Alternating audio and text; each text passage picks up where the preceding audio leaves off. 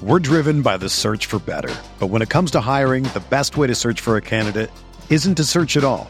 Don't search match with Indeed. Indeed is your matching and hiring platform with over 350 million global monthly visitors, according to Indeed data, and a matching engine that helps you find quality candidates fast. Ditch the busy work. Use Indeed for scheduling, screening, and messaging so you can connect with candidates faster. Leveraging over 140 million qualifications and preferences every day, Indeed's matching engine is constantly learning from your preferences, so the more you use Indeed, the better it gets. Join more than 3.5 million businesses worldwide that use Indeed to hire great talent fast. And listeners of this show will get a $75 sponsored job credit to get your jobs more visibility at Indeed.com slash BlueWire. Just go to Indeed.com slash BlueWire right now and support our show by saying that you heard about Indeed on this podcast. That's Indeed.com slash BlueWire. Terms and conditions apply.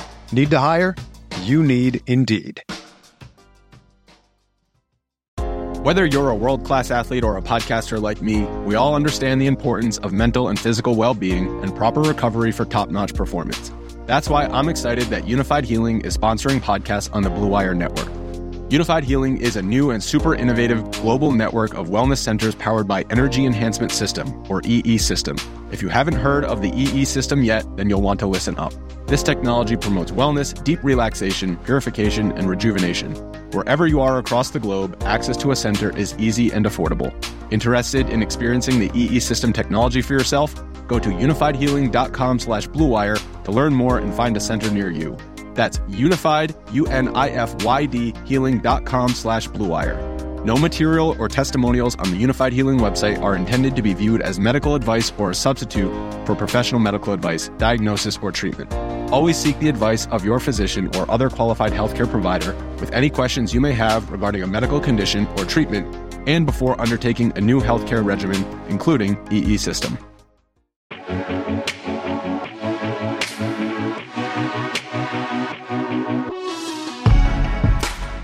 Hey, look at that. What's up, RotoGrinders fam? Welcome to week 15 of the absolutely epic early week podcast. Once again, we're making, making you wait until Wednesday for the pod this week for entirely different reasons. Uh, this week, uh, turns out I love Bobby and Grant so much and love talking about football so much and have nothing better to do with my time on a busy NFL week. Uh, so I decided to accidentally not press record last night, and we got 45 minutes into the podcast before I realized that. So, uh, huge apologies to Bobby and Grant. Uh, thankfully, they are cool guys, and we're cool about it. So, we will be doing take two, discussing the same things we discussed last night. Uh, it's kind of a shame, Grant, because part of what people like about the show, I imagine, is the spontaneity and the conversationalism of our format.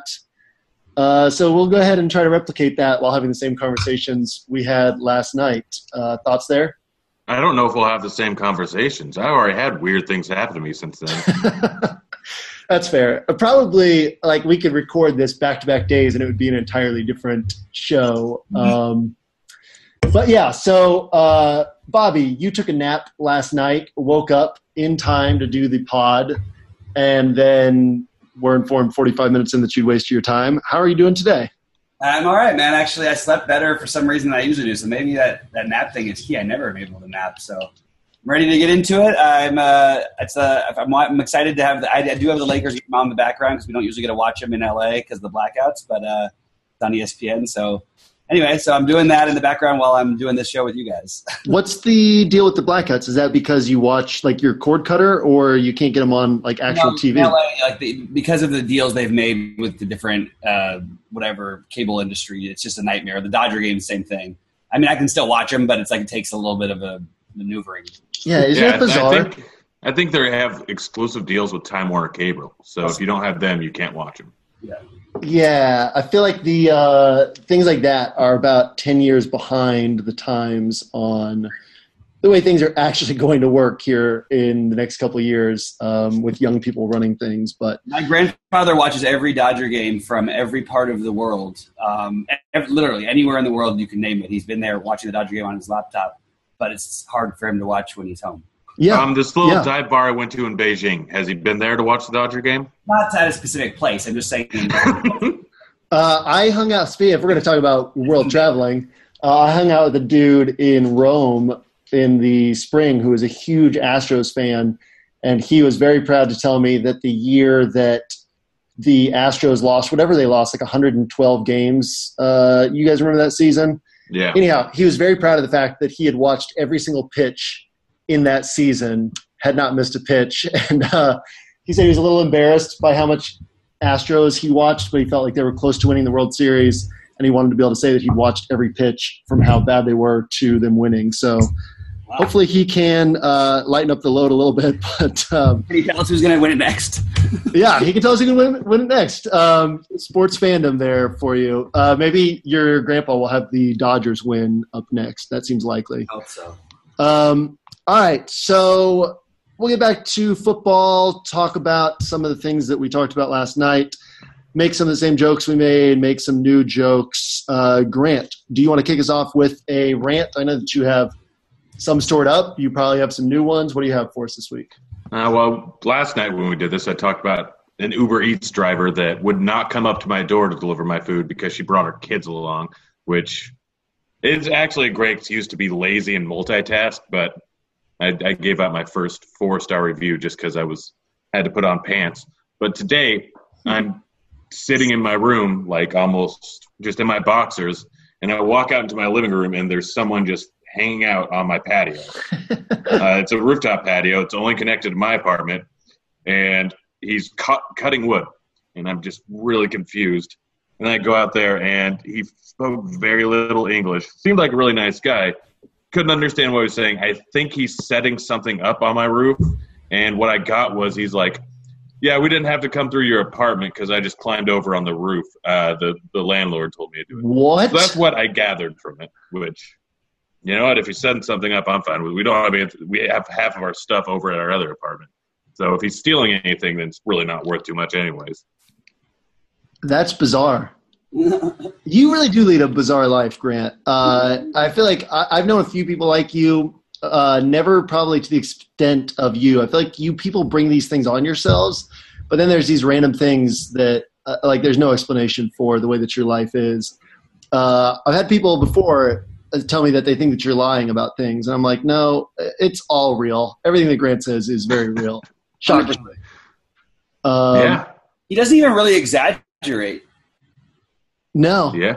No, you know that's the that's the mark. If you're there with somebody when a story happens, and then you hear the story, and it's the same as what actually happened, then you realize, oh, this these things actually happened to this person in life. They are not just making up or exaggerating stories. Yeah. Uh, I've had multiple people just call me out for being a liar, and just like I refuse to believe what you said, and someone's staying right next to me. No, I was actually there with them. That's exactly what happened. Yeah, it's just a bizarre experience uh, being friends with Grant Niefer. Uh, all right, we have some punishment to dole out from last week. Um, Bobby, Bobby, we're giving him a pass. I guess not really a pass. We're all friends. We're all pretty good about this, but we did want Bobby to tweet what we came up with. Uh, in case you have not noticed, actually, in case you're new to the show, I don't know who is new week 15, but we have uh, each week we each make a bold call typically off the top of our heads. Typically, they end up being plays none of us really are interested in using by uh, Saturday and Sunday. But we uh, make a bold call, and loser has to tweet out something embarrassing of the other's choosing. Lately, it has been hashtag Tickle Siege themed, and we're keeping that going. So we uh, we came up with before you what was it? Before you tickle siege, before you tickle siege, grab a pickle and give it a squeeze uh, Bobby did not uh, appreciate that one. So, Grant, what did we come up with instead for Also Bobby? for this week? Steve to say. Yeah, I mean, Siege has kind of mostly ignored this. He made some jokes one week, and then he's just stuck in the middle of us constantly tickling him each Monday or Tuesday. Um, so, shout out to Siege for that. Uh, Grant, what did we come up with? What did you come up with for Bobby this week? I think it was somewhere along the. I, we don't have it recorded, so I'm not exactly sure. but I think it was um, if you really want to ramp up the tickle fights with at the Siege DFS, blare some Nickelback and get things really going. Hashtag Tickle Siege. Yeah, anything along those lines is is appropriately good. Not too bad. Obviously sticks to the theme. Honestly, that's probably one of the uh, least brutal ones we've had recently because now we have this Tickle Siege theme going. That's pretty pretty tame for the other ones that we've gone with. So, uh, what was last week? So Bobby had Corey Davis, I had Corey Coleman, and Grant had Dede Westbrook. Uh, actually, all good calls. Uh, I think that Corey Davis is proving to be not as big of a part of this offense and not as ready to make an impact as we all thought a few weeks ago. Obviously, Dede Westbrook, different story. Corey Coleman, second year in the league. Um, it was kind of crazy the low ownership that we saw in Corey Coleman. It was under one percent last week, and that also uh, that stood out to me. Another thing that stood out to me was the really low ownership on Demaryius Thomas. Uh, something I talked about a ton last week. A guy who was fifty percent owned the week before basically, you know, identical level of matchup, same situation, Siemian throwing to him.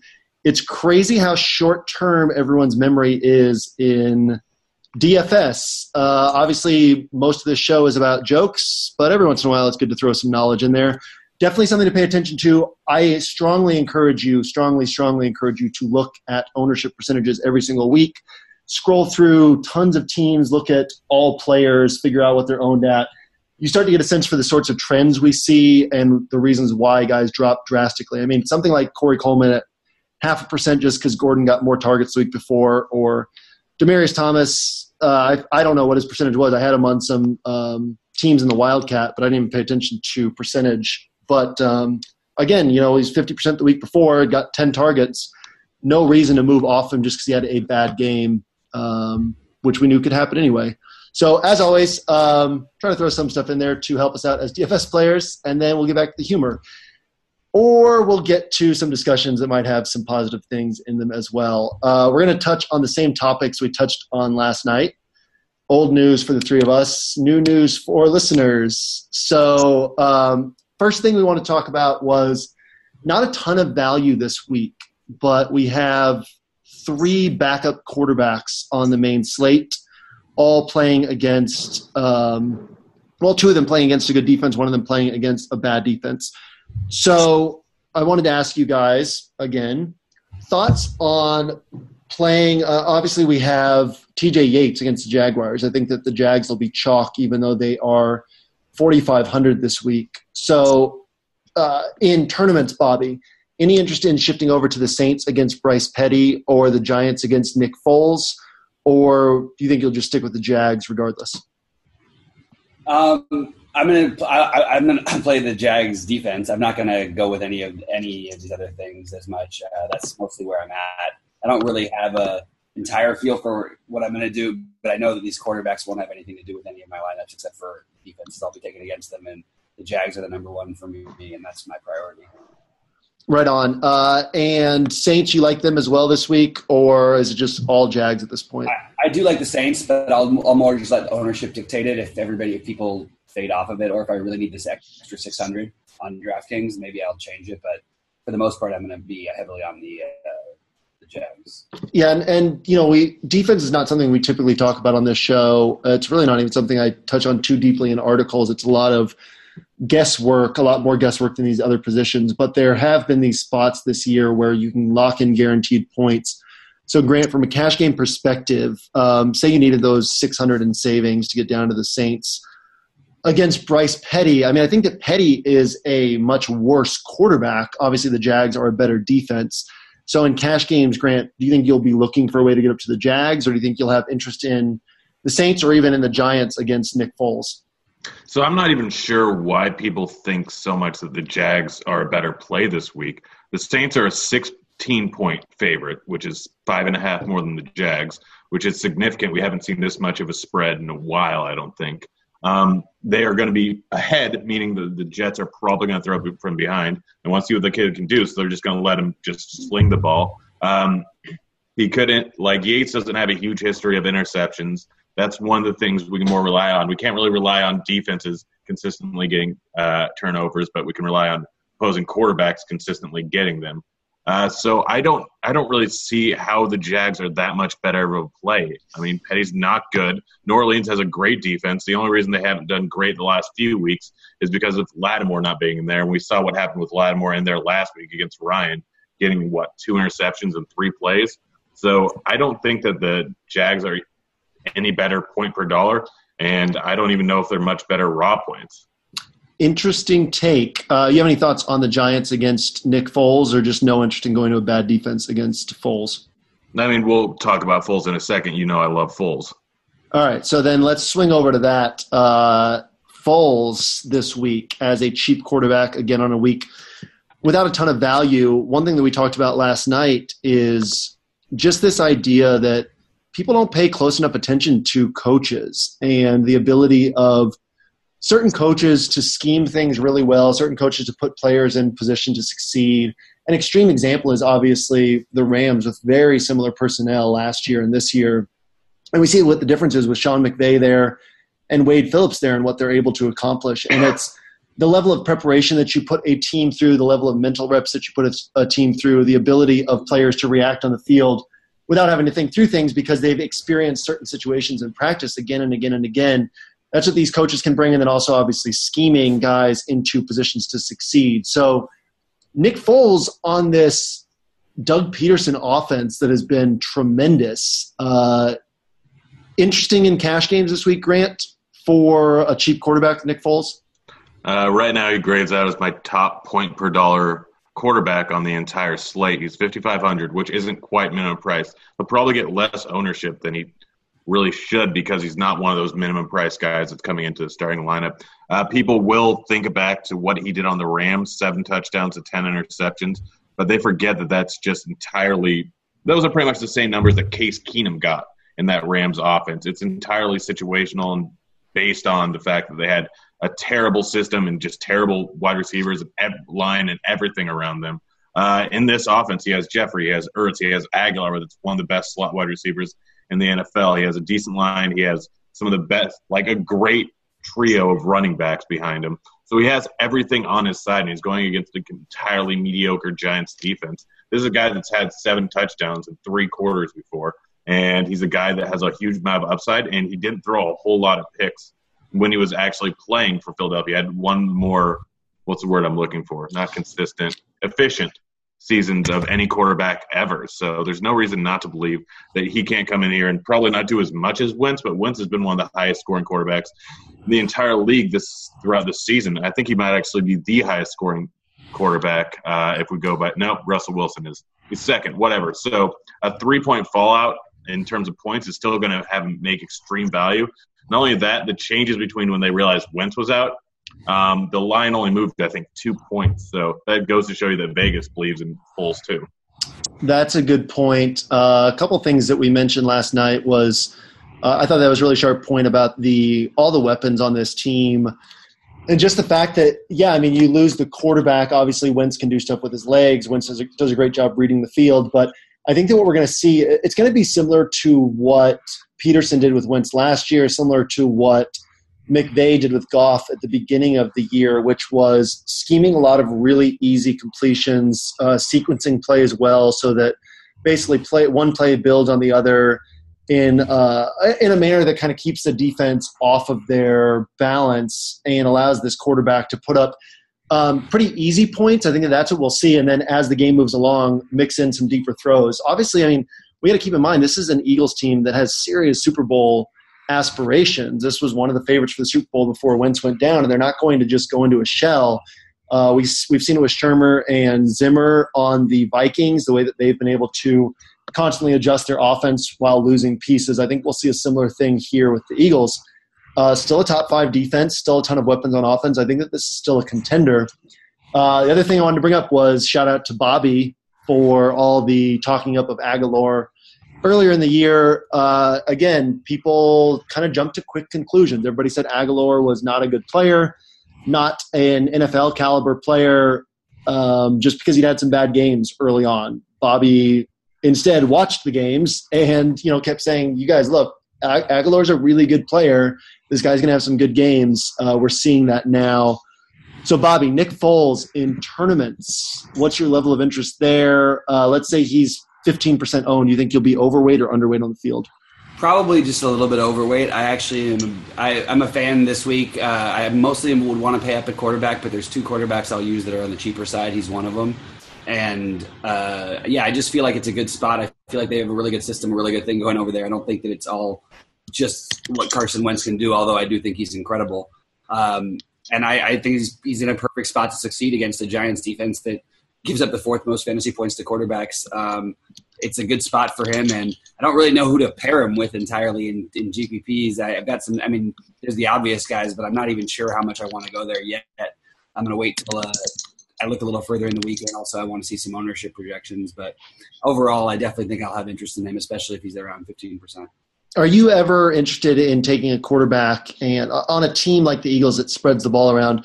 Are you ever interested in taking a quarterback and not pairing him with a wide receiver, or is that something that you always avoid? All the time. I do it all the time. I'm playing playing somebody naked, but I, I don't like doing it as much anymore. I, I prefer having running quarterbacks, and I, I can't even do it with like Brady anymore. He was not that he was a running quarterback, but he was a guy you could count on for getting the sneaks um, at least a few times a year. So he would, you know, he offered a different type of upside that other quarterbacks don't, and that's what you're looking for if you're playing someone naked, usually it's a little different in this spot.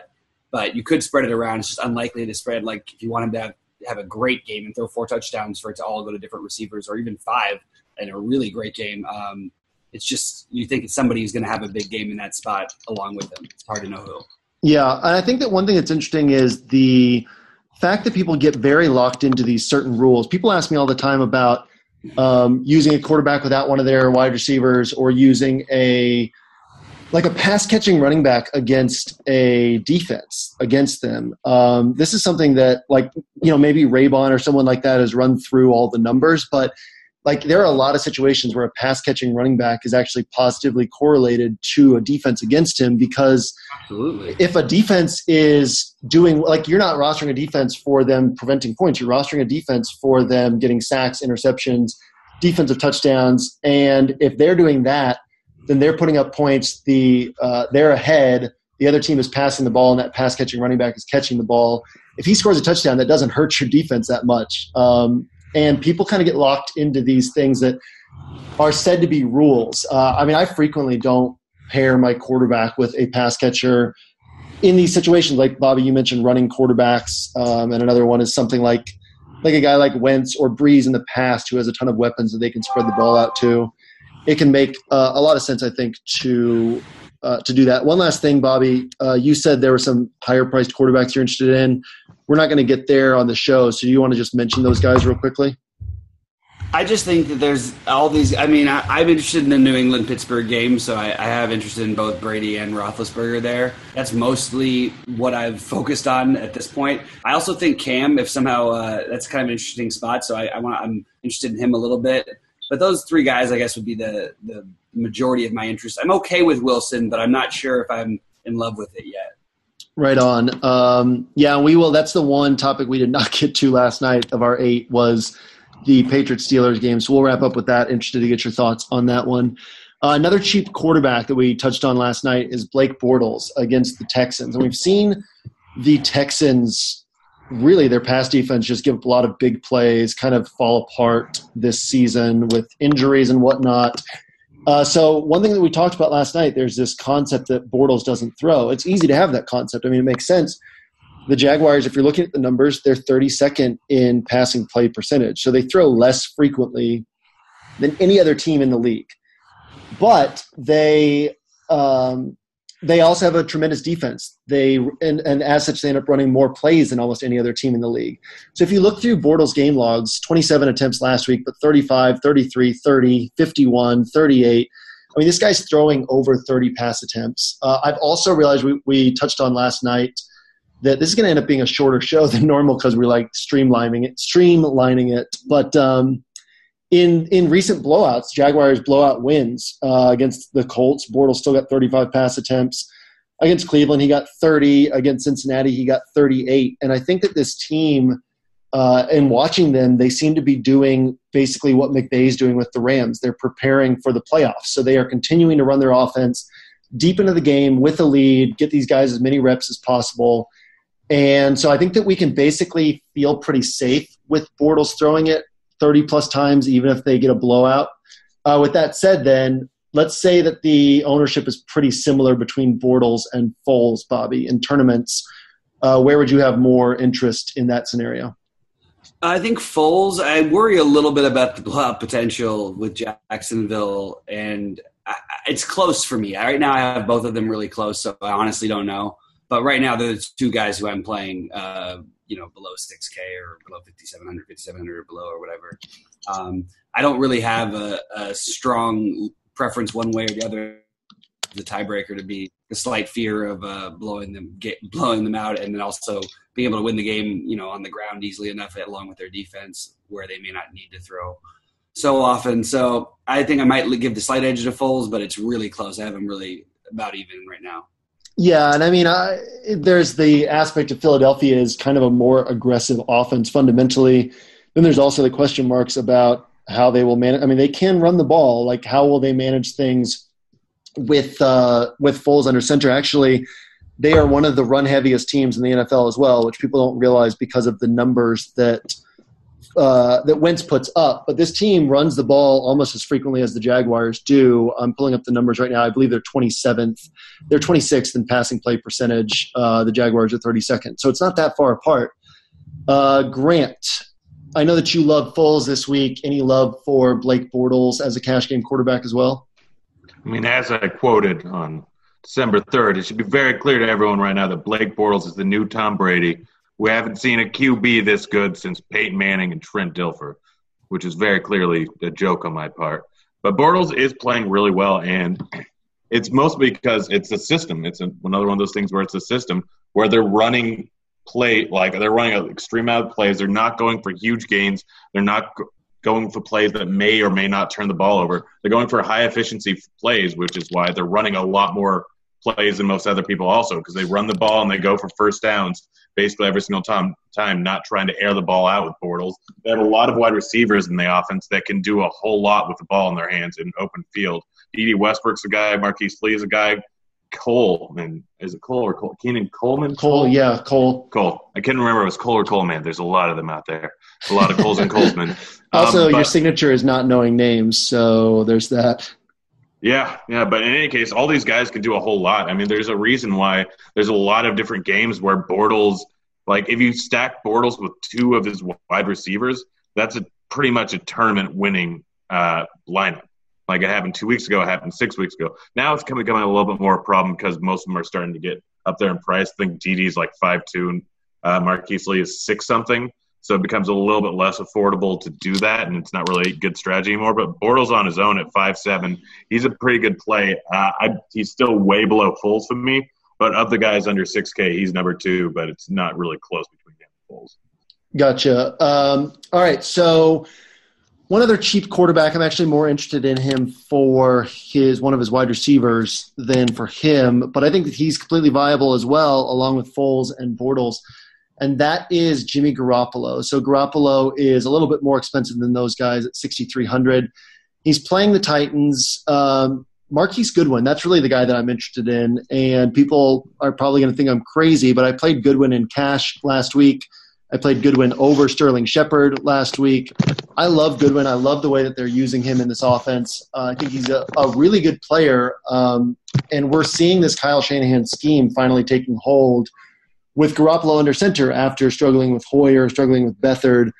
Um, San Francisco's won what two straight games, right? I mean, this is not a. I mean, it's not a good team, but it's not an awful team when you have a good quarterback under center. So, Bobby, in tournaments against this Tennessee defense, you like picking on what is Wait, your level? Quick, quick interjection. Uh, who's he going to be better than? Uh, who did I say last night? Matt Ryan. Oh yeah, uh, yeah. I think Jimmy Garoppolo was better than Matt Ryan. I said, uh, yeah, I think that Jimmy Garoppolo give him. Uh, I think that he's a better quarterback than Matt Ryan, and I think that give him three years in the system, give him a chance to get to know this system, and we've seen Matt Ryan has always like he was considered a big disappointment for a number. What was he? One overall, number two overall pick. Uh, he was considered a disappointment until last season, and two years ago, his first year in Shanahan's scheme, he really struggled to grasp it. Last year, he figured out some things, and we saw what he was able to do. uh, we've seen what he's doing this year. He's holding back his team with a lesser offensive coordinator back there. I genuinely think that with some weapons and comfort in Shanahan's system, two or three years from now, we're going to see Garoppolo as a better quarterback than Matt Ryan. Um, I mean, he might not put up the season that Matt Ryan put up last year, but consistently year in and year out, he's going to be doing better than Matt Ryan, is what I think. Um, maybe that's crazy, but I really don't think it is. So, Bobby, uh, you basically have Matt Ryan 2.0 and Marquise Goodwin against this Tennessee team you like to pick on already. Uh, what's your level of interest in the 49ers passing attack? Definitely interested in Goodwin. Big fan. I like how they're using him now. He's he can he's a game breaker, and they're actually figuring out ways to use him on like possession as a possession receiver at times too. So his targets are going to stay really high. I love uh, trying to attack this defense, who's been really like got a cake schedule for the most part uh, of the season and uh, they haven't played a lot of good quarterbacks. So I think Garoppolo is good. I don't know if I agree that he's as good as you think he is. That's fair. um, but I do think that he makes sense. If he wasn't in the price range, like I can just pay up to get Roethlisberger in a possible monster spot. You know, um, I could I could pay up higher to go to Brady. It's just potential. I think these top guys can really like put up one of those thirty plus fantasy point games. I think there's a, a couple of guys who can. I don't know that Garoppolo is one of them. Yeah, that makes a lot of sense. So more interest in Goodwin than in Garoppolo, you're saying? Yes. Yeah, uh, I like that quite a bit. Um, Grant, what are your thoughts on Garoppolo this week? I mean, he's uh, going uh, Garoppolo, against, Goodwin, that entire passing attack. Yeah, I mean, they're going up against Tennessee that's been slaughtered by number one wide receivers lately. It seems like Goodwin is going to be heavily involved in the offense. He is getting a huge target shares, and he's actually been – had a pretty good catch rate in the last few weeks on those target shares.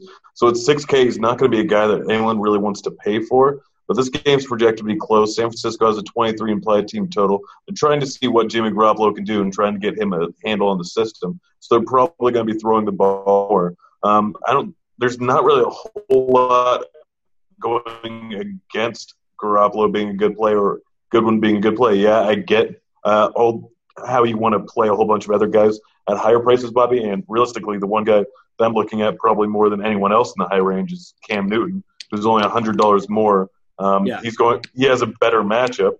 He can run. He's putting up points consistently week in week out lately, and it's against Green Bay. It's in Carolina. All these signs point to him having a great week. He has a higher floor, a higher ceiling. So I don't know if I can go with Garoppolo just based on him being $100 cheaper than Cam Newton. So other than that, but yeah, a good one. He's a great play in full point PPR. He should get double digit targets against a team that's really bad against wide receivers number one.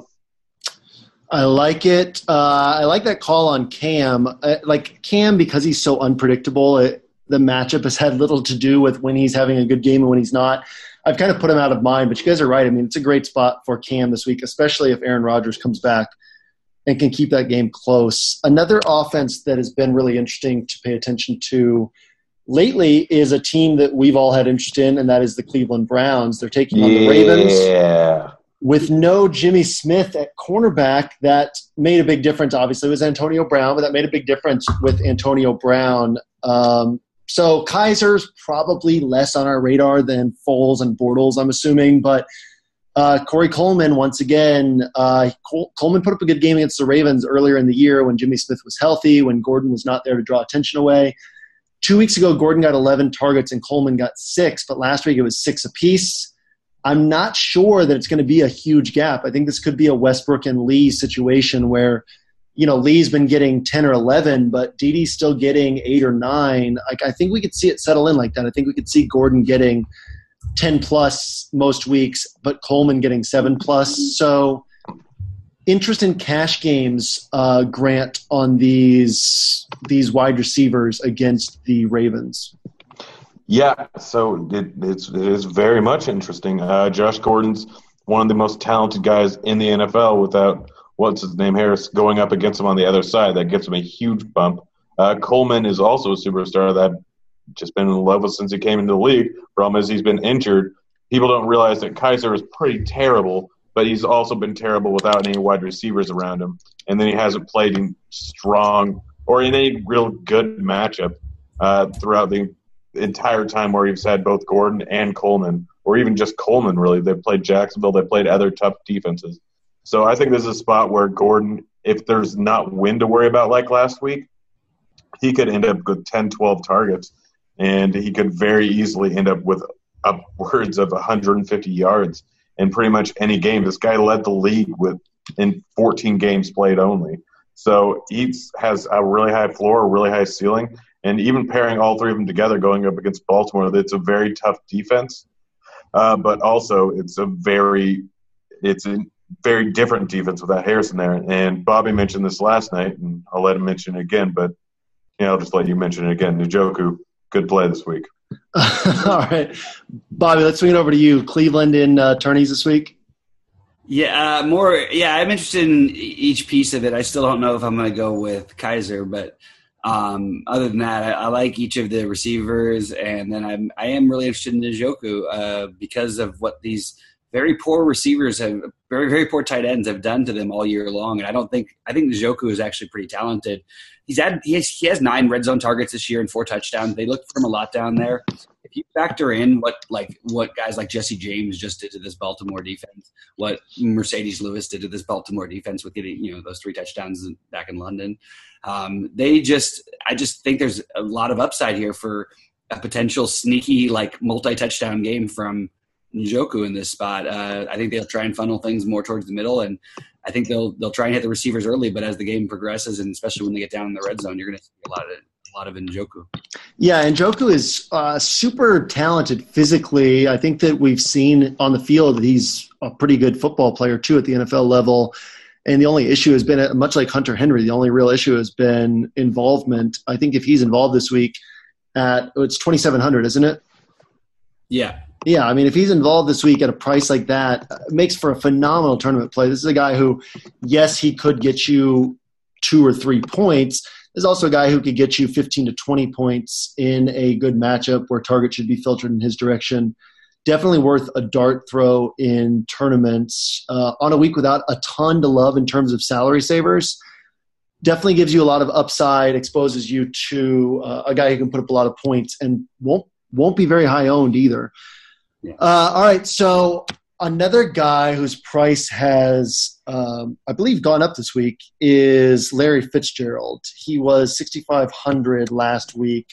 Uh, he's up to 6,900 this week after he disappointed at pretty high ownership. But he's taking on this Washington defense that has Breeland and Norman on the outside. They have Fuller in the slot. Fuller is their weakest link.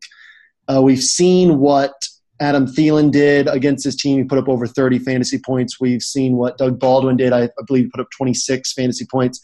We saw Keenan Allen put up 20 in a blowout with his workload drying up pretty early early in the game.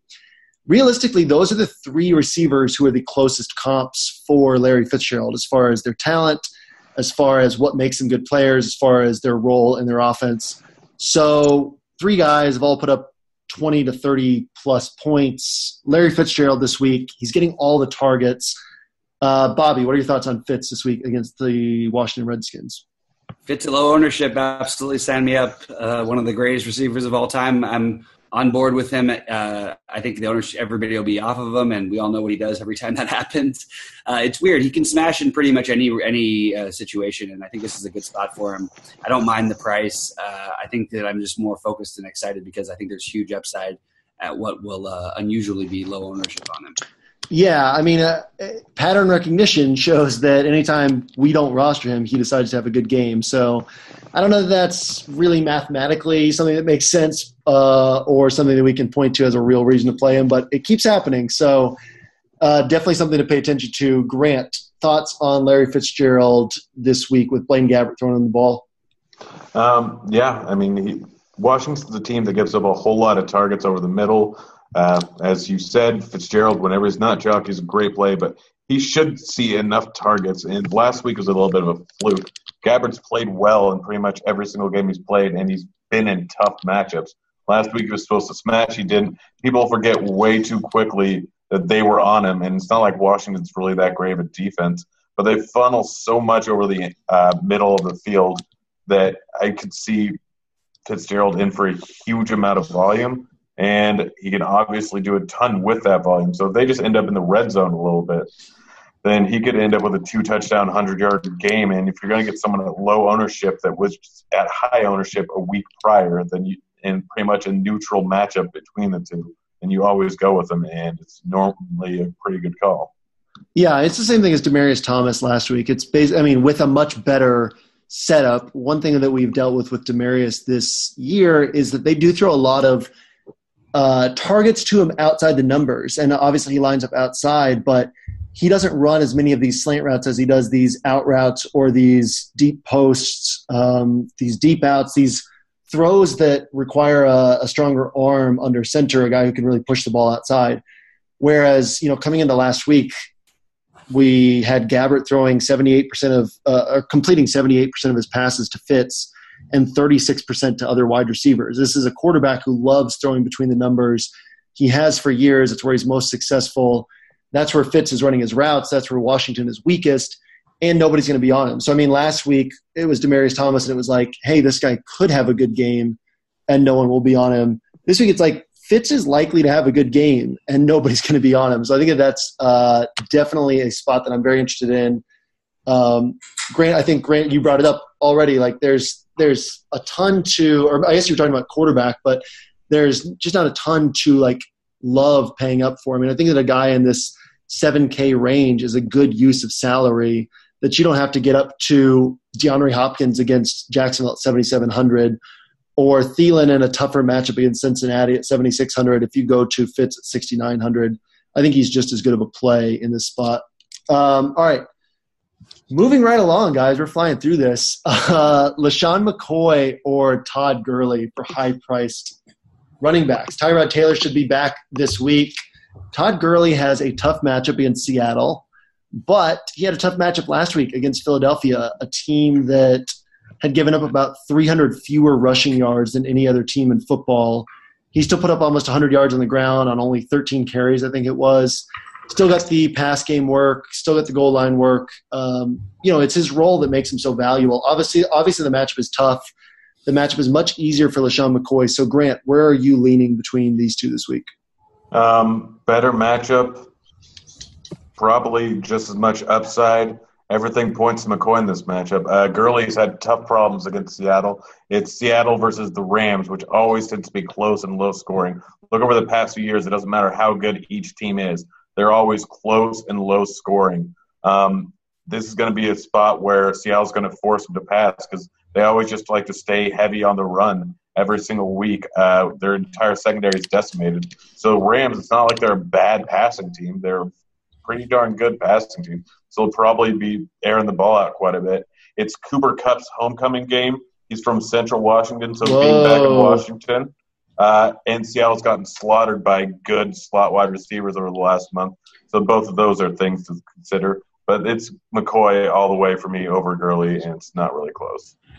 Bringing out the big guns as the Washington native, I like it. Uh, Bobby Gurley, um, best running back in football, or or McCoy. Who are you taking this week?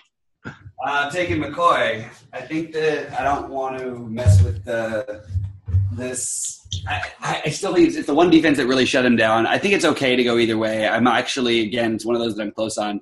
I prefer the matchup for McCoy. I like Gurley's floor overall, but this is um, they're the one team that got him, and I don't think I don't see any reason why they wouldn't again. Uh, but still, I think he's actually. I don't know. I mean, I'm I'm, I'm iffy on this one. I, I, right now, like we talked about it last night, I was much more on McCoy. Now I'm starting to get a little bit more on maybe maybe it's okay to play him here. But honestly, I I might just look elsewhere. You know, one thing I'm really bad at, and it's not a bad thing to be bad at, but one thing I'm really bad at is playing good players in in poor matchups. So last week, I mean, I, I didn't uh, regret it. I paid up for DeAndre Hopkins and paid up for Keenan Allen instead of paying up for Gurley. I think it was it was easy enough on DraftKings to fit in two of these three guys, and those are the two I chose. Um, but again, like in these tougher matchups, I have a hard time pulling the trigger. Obviously, Gurley's workload gives him such a high floor, but yeah, I mean, I, am totally fine going with McCoy.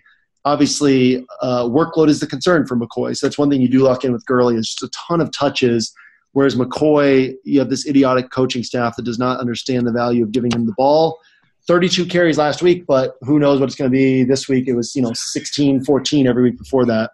Um, that's one but thing. Partly that was that was the blowout factor though too. Like that was a weird situation because they were. You don't usually see teams down by like thirty five plus points, you know, often because he actually had a decent workload in both those games in the first half. Yeah, that's true. Uh, the other concern for me has been the the pass game work drying up as they've been getting. Um, I'm drawing a blank even on, on whatever scrub it is that they have behind him right now. Travaris Cadet is who it is. Oh, um, you know, it's like Cadet got 14 targets over, um, you know, a, a, three game stretch where McCoy got like 10 targets over that same stretch. It's, it's just bizarre to me. But, um, but yeah, if the workload's there, I agree that McCoy is definitely the better play. Obviously, workload is my, my one concern. Um, all right, guys, last topic, the one that we did not get to last night, the one that's fresh for all of us how many players is too many to play from the Patriots and Steelers game? Bobby, how many players is too many to play from that game? Let's see. So we can play. All right. I think that all but one spot, if you can somehow find a way to get the right guys. I don't know. You can't put those guys in, but no. I mean, I don't know. I, I really think I, I I just cannot get enough of this game. Uh, I, will play guys like a little bit off the board, like Bryant or whatever, just because I want pieces of it. I think it could uh, could be a really, really, really, really, really high scoring game and smash even the already high over. So I'm interested in this game. Uh, I don't know how many the exact number is, but right now I'm trying to get as many as possible. I like it. Uh, I I do think it's interesting that in the last two matchups against the Patriots, Ben Roethlisberger had one touchdown and one interception in the playoffs last year, and then he had um, one touchdown and one interception in 2015. Both of those games he threw for well over 300 yards. So if you're just going to say, "Hey, touchdown regression is going to work in his favor," I, am certainly on finding on on that side of things here. Um, Grant, how many players is too many for you, especially in cash games? Well, let's see. Bell is obviously in play. Brown is obviously in play. Roethlisberger is obviously in play. I think you can go Juju, expecting uh, the Patriots to try and shut down either Bell or Brown, and you just pair up the other one of those guys with uh, Juju. Um, on the Patriots side, Brady obviously in play. Gronk obviously in play. One of the wide receivers obviously in play. If it looks like Hogan's going to be back, then he could obviously back at full strength. He could obviously do some stuff. The guy I'm really looking at is Rex Burkhead in this game, 6,400. Pittsburgh, 25% of opposing targets go to the RB, and he's like you can go with him or Lewis. But Burkhead's obviously more of a pass receiving guy. I could see him potentially getting what six catches in this game, and he's obviously the guy they like to go to most in the red zone. So he has a huge ceiling at 6,400. I don't think people are going to pay up for him, even though he's just been crushing it lately it's, I think a lot of it actually goes back to the fact that it's a split committee, and when he was actually chalk one week, everyone lost their lost their mind, and he cost me a bunch of money. So I should hate him, but I'm going to play him. Yeah, I mean, uh, there was one week where everybody loved him. He did poorly, and then nobody's been on him since then, and he's been crushing. His role hasn't changed from the reason people loved him. It happens in DFS. Sometimes, you know, you miss out. You you roster a guy and he has a bad game, but you can't let that affect decisions down the road. Um, it's going to be a really interesting spot just to see how heavy people are willing to go in this game. There's not a lot of games that have this type of shootout potential. And I think that it's a sort of spot where it makes sense to go overweight on what other people are doing. Uh, if you play enough two and three game slates, which I don't, but you really start to see that in the right games, you can take six guys from from one game and put up 200 points. Mm-hmm. Um, it's about picking the right game to do it. Um, and this is obviously a game that could shoot out. It's obviously a game that uh, should go over 50 points. It's a game that could easily go over 60 or even approach 70 points. So, um, a lot of things to like in this spot. I'm not averse to anything you guys said there. I will definitely like. I would definitely like to have a ton of exposure to this game on my main team this week. Um, all right, guys, time for some love at first sight. Grant, I'm sure you have several stories to share with us. Um, we've had an extra day, so what do you have for love at first sight? I don't think I'm changing from what happened last night because I'm still really confused by it. I mean, you guys have obviously had bots or something like that on either Twitter or Facebook or something like friend request you or try and talk to you and weird things, right? Sure. MySpace. Yeah, so, yeah oh, no, definitely MySpace. yeah, that that happened to me, and I did. Things got really weird. She started talking to me. I'm like, oh, she's a bot. I'm going to mess with her. Wait, wait. You should clarify that it was with text message, wasn't it? No, this was this was on Facebook chat. Okay, but you did end up getting a call eventually. That was why I was confused. I ended up. We'll go get to that. But like, I don't know. I'll just give you some of the highlights. Hi, my name's Isabel. I'm from Paris. Blah blah blah. So I reply with booga booga. It's like, oh, okay. Well, nice. Uh, how old are you? Old enough to roadhouse. Okay. I'm 29. I work in a restaurant. What do you do for a living? Prostitution. What are you doing tonight? Bath of Pepto Bismol and masturbation. And then it just got really weird. Then it got weird. yeah. Well, then just like, are you a bot? No, I'm not a bot. Why would you ask me that? The bot would would not answer that. So, and she started saying the question like, "Oh, this is an old, old ninety year old man who's going to show me his testicles and is trying to pass it." That's that's my immediate thought, which is logical. And then I keep saying weird things, and then she starts calling me on FaceTime, and lo and behold, she's a real person, starts talking to me, and then takes off her clothes, and then tries to get me naked. And I was just so confused and had someone right next to me.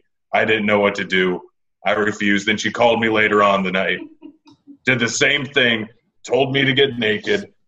I retorted no. She's like, oh, come on, please. And then she blocked me for life. And so, moral of the story is sometimes things are exactly what they seem to be, um, or not at all what they seem to be. In any case, New England at Pitt's just going to be a great game. We already talked about why why we love that. It's very obvious that there's so many different places to go. But in any case, um, sometimes people aren't actually bots. Sometimes they're just weird or trying to blackmail you. Yeah, I mean, we're all learning a lot here, to be honest, and I appreciate that. Uh, definitely another glimpse into Grant's strange and exotic life. Bobby, uh, what game is standing out to you on the front end of the week? And who has tried to catfish you? It's and who New has England, tried to catfish you? It's New England, Pittsburgh. I can't think of a good catfish story off the top of my head. Um, but it's New England and Pittsburgh. I can't take the same one, so I'll just take Tennessee and San Fran by default because I do like the Garoppolo Goodwin thing enough. Uh, but still, I think mostly it's going to be New England Pittsburgh for me, and for all the reasons we just talked about. I don't even have it all figured out on the Tennessee side of it yet. I have no faith uh, in my boy anymore and his role in this offense. So maybe I'll take one last shot at him, but if I'm not going to play the uh, the other game, the New England Pittsburgh stack, I don't really have another one that I'm in love with. Yeah, I mean it's kind of ugly this week. Uh, you the only other high total game is Jets in New Orleans, but New Orleans is a 16 point favorite, so that creates some complications for chasing upside. And then uh, L.A. and Seattle, uh, the Rams in Seattle, which could easily turn into a low scoring game as well. Uh, I think that the one that you mentioned, Bobby, is the that would be the second one that I would gravitate toward myself. Uh, I guess the third one after those those two that you guys mentioned would be Green Bay and Carolina, and this is probably contingent on Rodgers coming back as far as me having a large amount of interest in it. And we we kind of touched on last night that the wide receivers on the Packers have actually been priced up as well. Um, and you know that that's leaving us with paying Aaron Rodgers to Jordy prices, and we're really not sure what that means at this point. Um, I brought up last night that Mike Glennon is the only quarterback in the NFL this year with fewer average intended air yards than Rodgers, which means like the average yards downfield that the throws are going. So, uh, you know, you're not really rostering this as an explosive offense. This is a dink and dunk offense, but um, I think that if Rodgers is in there, we could get some points on the Packers side and create opportunities for the Panthers to, uh, you know, really put up a nice game with Cam Newton and with one or two of his weapons. So definitely not a game to load up on like these other two. Uh, I wouldn't mind loading up on Tennessee and San Francisco just because of the pace of play and some of the weapons in the game. But New England and Pittsburgh is the clear gem on this weekend, and then I think you branch out from there. Uh, seems like last night and tonight none of us made any really ridiculous statements, statements, statements, uh, uh, thing, but we can't call that a bold call because there's no way to prove it for a few years. Uh, what do we want to do for bold calls then? Um, I don't know. Give, give just give me a position. I'll give you a price range. All right, wide receiver. Wide receiver. Oh, this is nice. Yes, uh, six five point nine to six k or to seven k wide receiver. Uh, let's see. Five point nine to seven k. Uh, all right, I'm going to let you go first then.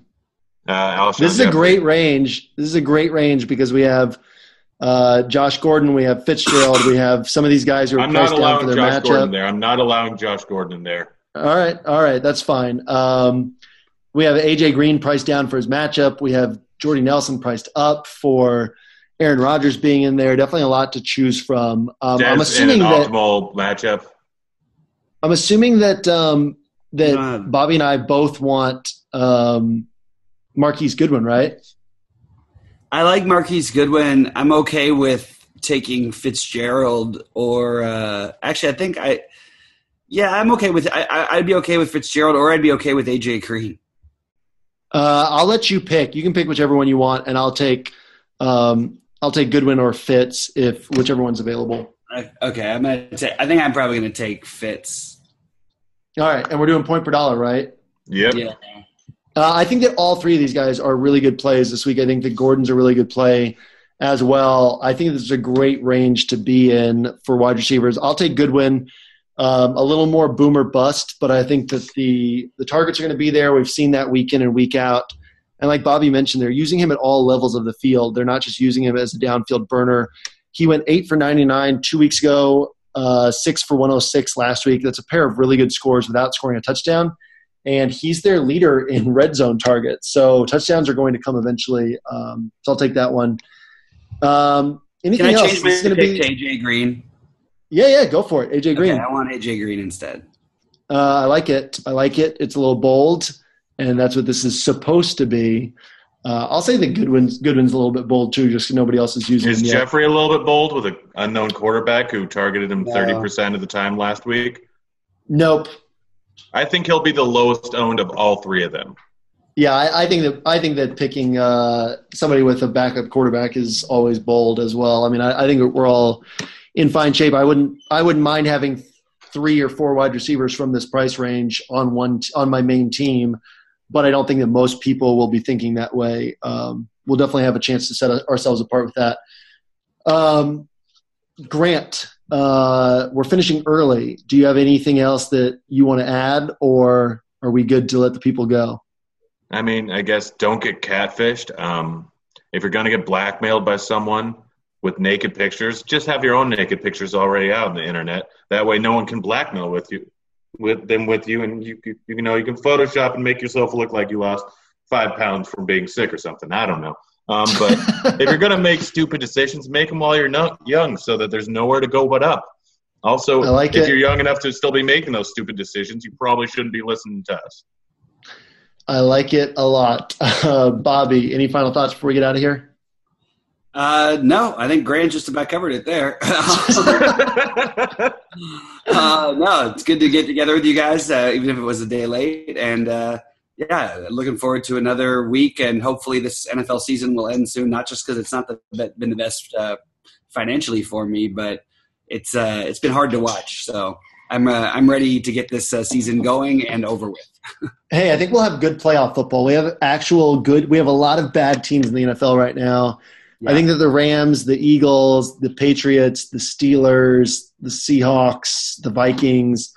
Uh, there's a few other are all genuinely good teams. So hopefully, uh, good playoff football to reward us for a really ugly uh, season from an actual football perspective on the NFL level. Uh, with that, I am JM Twin. He is Bobby Phi. He is G for 07. Thanks for hanging out. We will see you next week, same time, same place, maybe even a day earlier on our normal day. Uh, and we'll see you at the top of the leaderboards this weekend. Tickets.